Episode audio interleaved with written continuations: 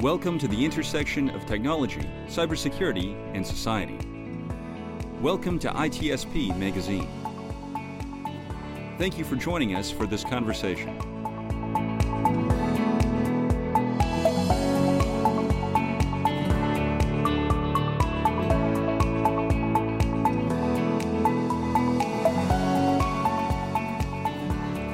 Everybody. This is Sean Martin. You're very welcome to a new episode here on ITSP Magazine, where we are covering RSA conference from the show floor and out and about in the city, and getting a chance to talk to our friends and uh, what I consider family to uh, see what the latest is. What are some of the trends we're hearing at the conference and beyond? And uh, I'm thrilled today to have our good friends from Imperva and more specifically, Pam Murphy, join us. He's, he's the CEO of Imperva. Pam, thanks for joining. Thank you for having me, Sean. Hopefully, it's uh, it's been a good week for you so far. It has. I think RSA is back in force this year, so it's great to meet with customers and partners, and um, yeah, it feels like it's really back now Yeah. after a couple of years of, you know, less than uh, full capacity traffic. a little little less than, than normal activity, but uh, that that hasn't slowed things down in, in cyberspace. The uh, the threat actors have, have continued, and obviously our our protections and, and responses have, have tried to keep up. Um, before we get into some of the things that businesses are challenged with and how they're uh, attacking those challenges, uh, a brief intro to who Pam is and maybe Mm-hmm. how, how you came to Imperva and and why. Sure. So maybe I should start with who Imperva is for any Okay. listeners who's not familiar with us. So, Imperva is a cybersecurity uh, leader whose job it is to help customers protect data and all paths to that data.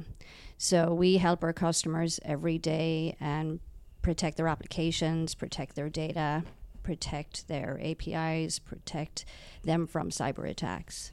So I joined Imperva in January 2020 as CEO. Um, prior to that, I had been 10 years in a enterprise software company um, called Infor, um, multi-tenant industry cloud company.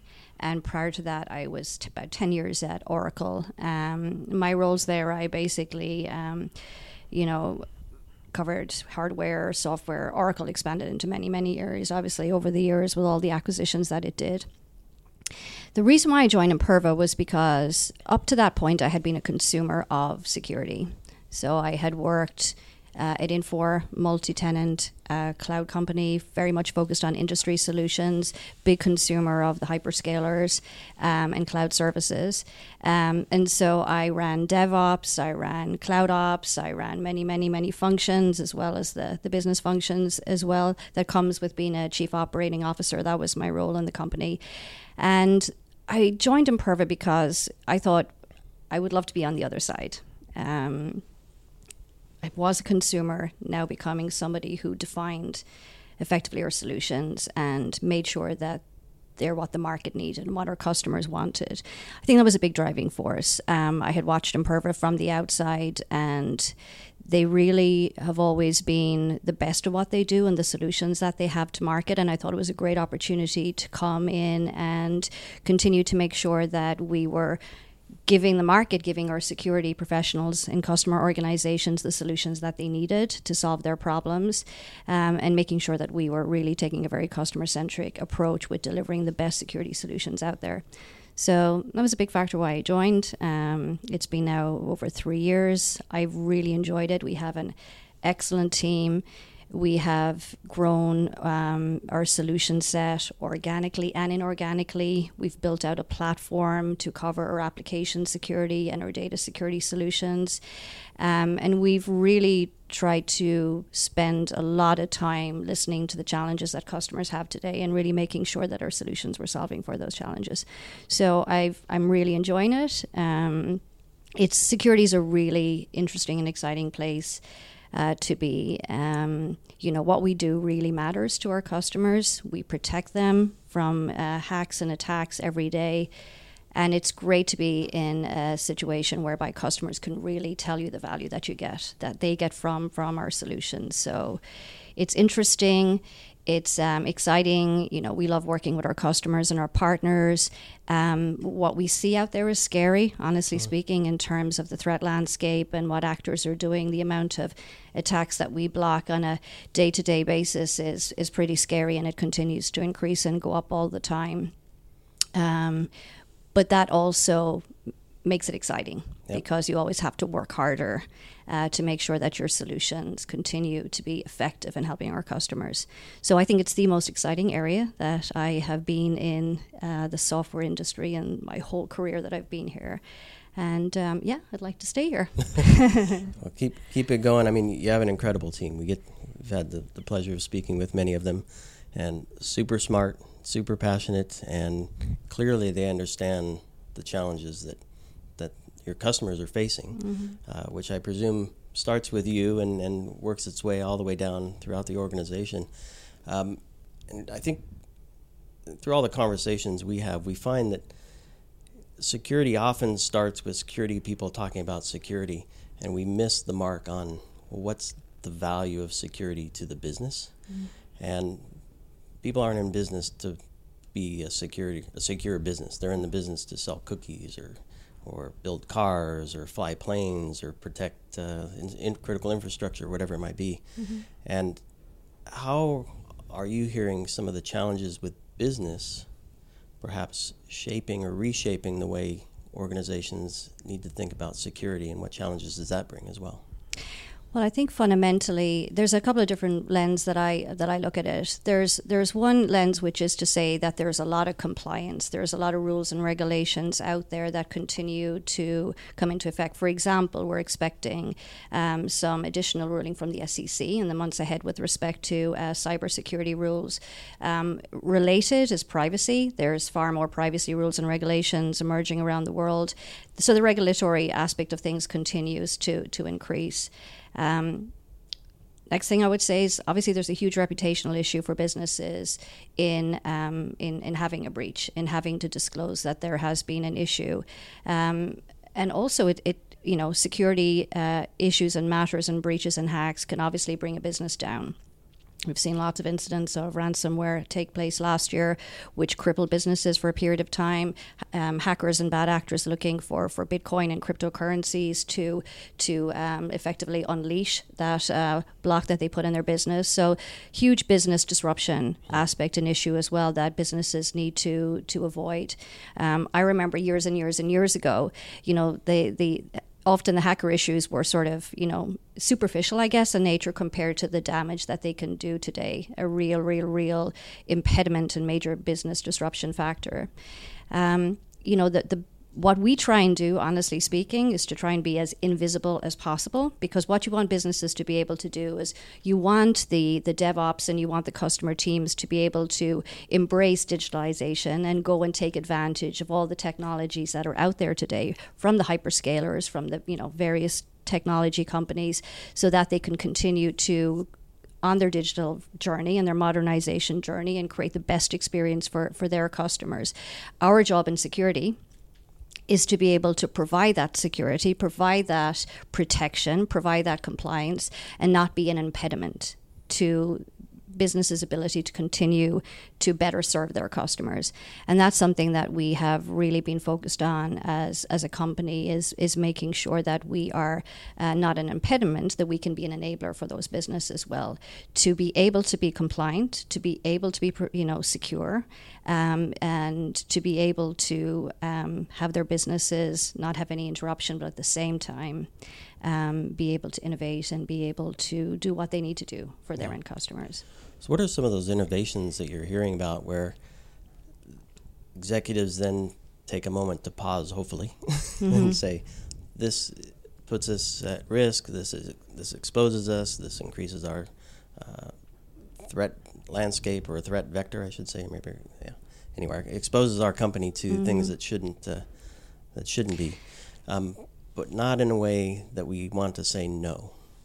Right? So, how, how can we innovate and drive new things? We want to build apps, we want to deliver apps, we want an agile, continuous integration, continuous delivery life cycle. Um, we, we need to use AI and bots and these types of technologies, but then we also have to protect ourselves from those same technologies being used against us.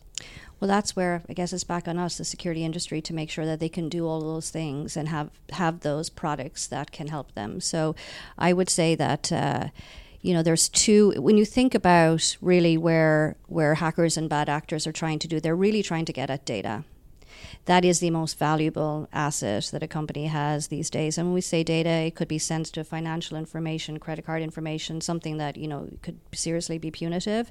Um, it could be sensitive data that you just do not want to get out in the public market, and you certainly don't want to have to go reporting externally either that your systems and that your operation has has been has been breached. So fundamentally, data is what they're trying to get at, and the way that they you know try and come into an organization um, maybe um, you know a certain threat vector, but fundamentally they're trying to get to that, and that is why protecting data and all paths to that data is is so important. What's really happened and really accelerated quite substantially in recent years is the fact that data now is any form, anywhere, every place. A typical customer of ours will have data that is on premise. They may be very old applications uh, with all data stores. They have uh, they're using every flavor of data store that's out there and available on the market uh, on a public cloud uh, or in or in their own environment, um, and that data can be structured, semi-structured, or unstructured, and so that data is everywhere and it's in all different formats. Um, and being able to know where that data is, what kind of data that is, is that sensitive data? Is it PCI data? Is it confidential data? Who's touching that data? What are they doing with that data is just so, so important. And that is one of the top issues that I will have CISOs and, and various other uh, C suite executives um, say is a, is a big, big concern. That proliferation of data that's happened and exploded over the last number of years has become a problem to get their arms around. Um, we have had a data security business uh, for many years. We have continued organically and inorganically to expand our coverage to make sure that we are able to see where all that data is in any form, any structure, and bring together under a single pane of glass the information which tells them where that data is, what it is, and who's accessing it. Um, and that's been a very important part of our of our business. Um, uh, that you know, has grown as a result of that proliferation. The other category I would bring up is API insecurity, is what we call mm-hmm. it within Imperva. Um, it felt it's felt like APIs have been around for hundred years. Honestly, I mean, when I came out of college, I don't remember there not being APIs, but what we've seen in in in recent years again is just that massive acceleration in how APIs are used. Um, we see now about eighty percent of our the traffic going through our WAF and uh, CDN, we have a, a global um, a global single instance, effectively cloud platform, whereby we can see all the traffic and data, and about eighty percent of that now is API related. So, can I in, pause you because yeah. my my expectation is that, uh, the, yes, APIs have been around for a long time, but most of them over up until recent years have been present used to present an interface to a user that's exactly that provides right. access to that data so they can do something with it. But the app to app, system to system, service to service, where the user may not even be involved, and we're relying on systems to act on our behalf, has become an even more prevalent uh, situation. Absolutely, and those APIs pulling data and business logic coming into the mix. And so, one of the biggest um, issues and challenges that you know you'll hear CISOs talk about is understanding what APIs they have got going on working in their environment, and more specifically what those APIs are doing. So when we go out and we turn on Discovery, for example, in our API security tool, we invariably find that there is a series multiple delta between what someone may have thought was going on and what is actually going on in, in their environment. Um, you know, shadow APIs just being prolific everywhere. And and what those you know the damage that can be done as a result of those obviously uh, can be uh, very serious uh, as well. So API security is something again we've been very much spending a lot of time on um, in in recent years, and uh, the volume just continues to to go up exponentially. Yeah. Um, so let me let me ask how uh, how do organizations kind of, I mean, we're talking about a big part of a bigger security program. Mm-hmm. And even within your business, you have multiple elements. You have API, you have data protection, you have network protections as well. Mm-hmm. How do organizations take their strategies, uh, driving, driving business forward and doing that safely, but how do they take their strategies and begin to prioritize operationally what's what's important to them? I feel a lot of compassion and sympathy for a CISO's job, security professional's job these days, because uh, you know the blast radius is is so much, and the the coverage that they have to ma- manage and maintain is is is incredible. But I think it's a reason why they're what they're also doing right now is they are wanting to have um, a lot of consolidation happening and they want to have fewer vendors and have those vendors be more sort of expansive, right, and more complete in terms of the solutions that they offer.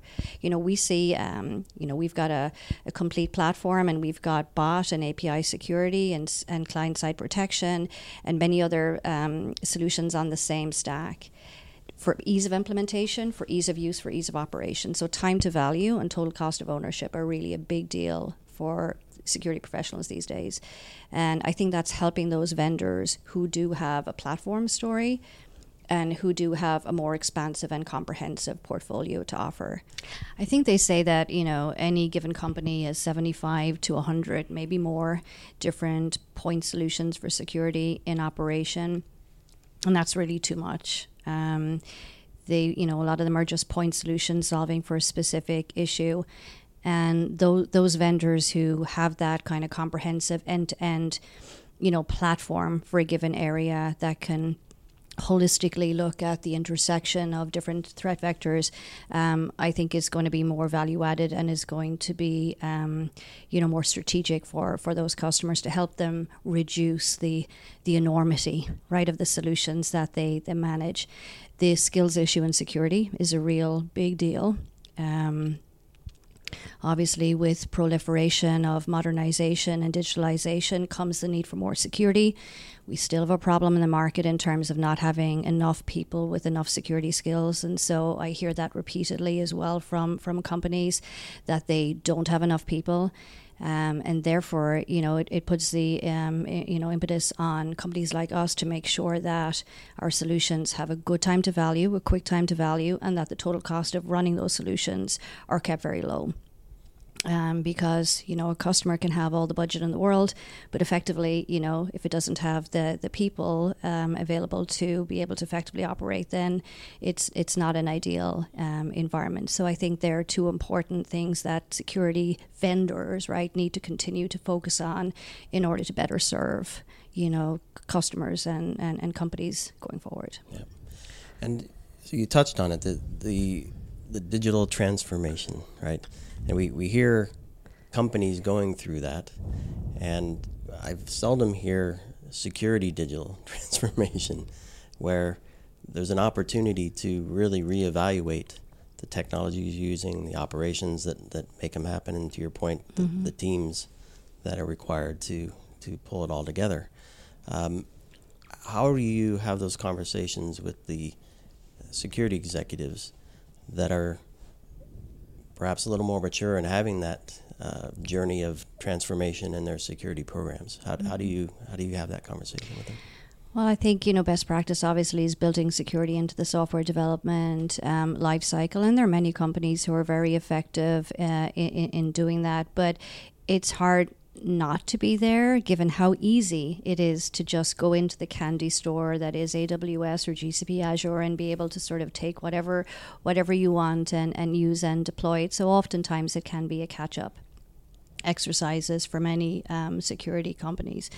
You know, those who are our customers. Um, we are partners to them and we work with them very closely and understand how they're deploying, where they're deploying, what they're deploying to make sure that we're with them as part of that journey. But, you know, it is fair to say there are, you know, companies out there that will come to us um, you know, after the fact and, and asked to retrospectively help them get their arms around that data, get their arms around their APIs, help them with a bot problem, help them with account takeover issues that they're that they're having having, um, and, and and that's just part of our part of our job. Um, but obviously, you know, to the extent that that can be managed and sort of solved for upfront as part of the rollout of the applications, that's that's better.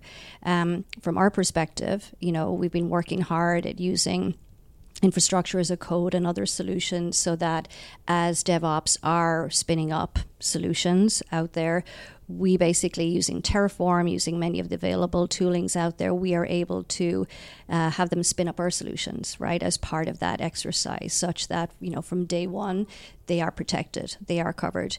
So we have really been focusing on, you know, as I said, making sure that those groups who are proactively working very hard to quickly get out with new solutions and um, new services as part of that digital transformation or modernization journey, um, that security is not the handbrake. Security is with them, and we are part of their, you know, effectively development lifecycle and helping them get out security at the same time as they get out their products. So you're built into the developer's environment as well as the delivery and, and ops We've been working very hard to make sure that the tooling that, that they use, um, in terms of that that they use to get their solutions up and running, are also those that we use to make sure that as part of the whole kit, yes, you can spin up a WAF or you can spin up our solutions at the same time.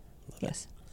And as we as we wrap here, Pam, um, is there a moment in your conversation with customers and prospects where they kind of switch and go, oh, this is really going to change how we look at security for our organization? That's a great point because one of the things that uh, we've really been focused a lot on is value, right? Value from the solutions. So, you know, you would, we, as a baseline, we expect that our solutions are set up and they work. Like our customers use us, you know, 95% plus in blocking mode. Um, meaning that they're not concerned that we're going to create false positives that would, you know, um, incorrectly let um, good traffic um, be blocked or be stopped. And so we have a high level of efficacy uh, in our solutions, and customers are um, letting us do what we do, right? And not setting us up for anything other than uh, protection and blocking mode. But to us, right, that's not enough right? We, all, we also, as well, have been working hard to identify how do we allow our customers to go back to their board, to go back to their, um, if you will, um, budget holders and be able to say, hey, not only have we blocked X number of attacks or stopped, you know, Y business uh, disruptions, but here's the value that you can get from um, from our solutions. Our cloud platform is a CDN and the CDN brings performance with it. So, you know, oftentimes we have cases whereby customers will say that we are able to, security aside, we've been able to increase the performance that their applications gave, right, when interacted by by their end users. So we've lots of data in our uh, cloud console effectively, which shows the performance gains that we can get, the way in which we're able to identify disruptions in the network, disruptions in, in things outside of security that have, you know, caused some uh, interruption of service or caused some issues for their end customers. And so value is a big deal what you want to do is make sure that every time you know your customers are defending every year the security spend that they're able to you know equip the the holders of those funds to be able to see that there's a lot of value that the security solutions bring. So it's a really really big de- deal, um, a really big deal for us. Yeah, no, I love it. I think what I'm what I'm hearing is it's not the value is important. You can't just have a technology for the sake of having a technology. The value is important, but even more so is the ability to Show demonstrate, it. show it, absolutely and right. tell the story of why this is happening. Absolutely right. There's a lot of talk about SIEMs, right, and a lot mm-hmm. of data being being sent to SIEMs. Um, we have on both our data security side and on the application security side constructed our solutions as a pre-processing SIEM, and what that effectively means is that, and it's similar on both sides, we effectively sort through the noise and we streamline and identify those events, security events, that we feel our customers should be focused on. So get rid of the 90% plus, which is just, you know, truly noise, you know, things that really they don't need to worry about, and just really focus on those events that we feel had some, you know, anomaly in them, had some activity that we want them to focus on. So that does a number of things. Number one, it saves costs because you're not sending a huge amount of dump into your SIEM and leaving the poor SIEM operators were trying to identify what they should be looking for. Um, so it, it, really is um, a cost saving exercise, but also it allows us within our solution to be able to show them great analytics, great dashboards, whereby we, they can focus on and be able to drill down and understand in those security um, events that we um, flagged and identified what they should be looking at, and therefore being able to have a really good conversation with their threat research team, with their SOC, whichever groups internally, I guess, are, are doing that threat hunting. Um, so, so yeah, that was uh, I- important for us because what we were hearing quite a lot was that uh, the data was being captured, but they wanted to have better value given to how they filter through and sort through that data to be able to focus on the things that they needed to action and take care of. Yep. Super cool. Super cool. And I know um, we at some point this week we're going to get to talk to some of the more technical folks as well, digging into how some of that works. Uh, we've had had the opportunity to speak to some of the team members on that point, and it to me the key word there is trust. Mm-hmm. You, you said your customers are allowing you mm-hmm. to take action for them because they trust you, and and I think that all boils back down to the team. So. It does, and uh, I mean, you have to have trust in in in security. Um, you know, you have to make sure your efficacy is very high to make sure that you are not interrupting any legitimate or valid valued business from the customer side. Um, and you, you know, we also have to help our customers. You know, the CISO and the security team have a lot on their plate, um, and we see it, uh, you know, as our job to be invisible to any disruption, but at the same time add value to help them really, um, you know, take action. We often find that. Um, you know, bad actors will use many, many different ways to try and get into an organization if they're fixated on a particular company. And uh, stringing together the various different paths that they take outside of our the area that we cover, outside of applications, outside of data. So whether it be the network, whether it be a compromised VPN, whatever the case may be. You know, we want, you know, we enjoy being part of those conversations with other, you know, parts of the security space that we're not in so that we can help piece piece things together and help the customer understand, you know, why why somebody is after them and and uh, why they're being targeted and specifically where else could they go. Yeah. Yeah. It's pretty cool. It's a journey. It's a journey, it's a journey. for sure. It's a journey. And well, this this has been a fun journey for me. Mm-hmm. I want to thank you, Pam, for taking the time to uh, share with us during this busy week. And uh, for everybody listening, we'll include notes to uh, to share the Imperva site. I think we'll we'll include links for where, where to find you in, in the conference this week. And uh, if you're not opposed to it, your social profile so people can connect with you directly and Absolutely. and have these conversations that uh, that they need to have to transform their, their security programs. That would be great. So thanks, pleasure. Pam. Thank you.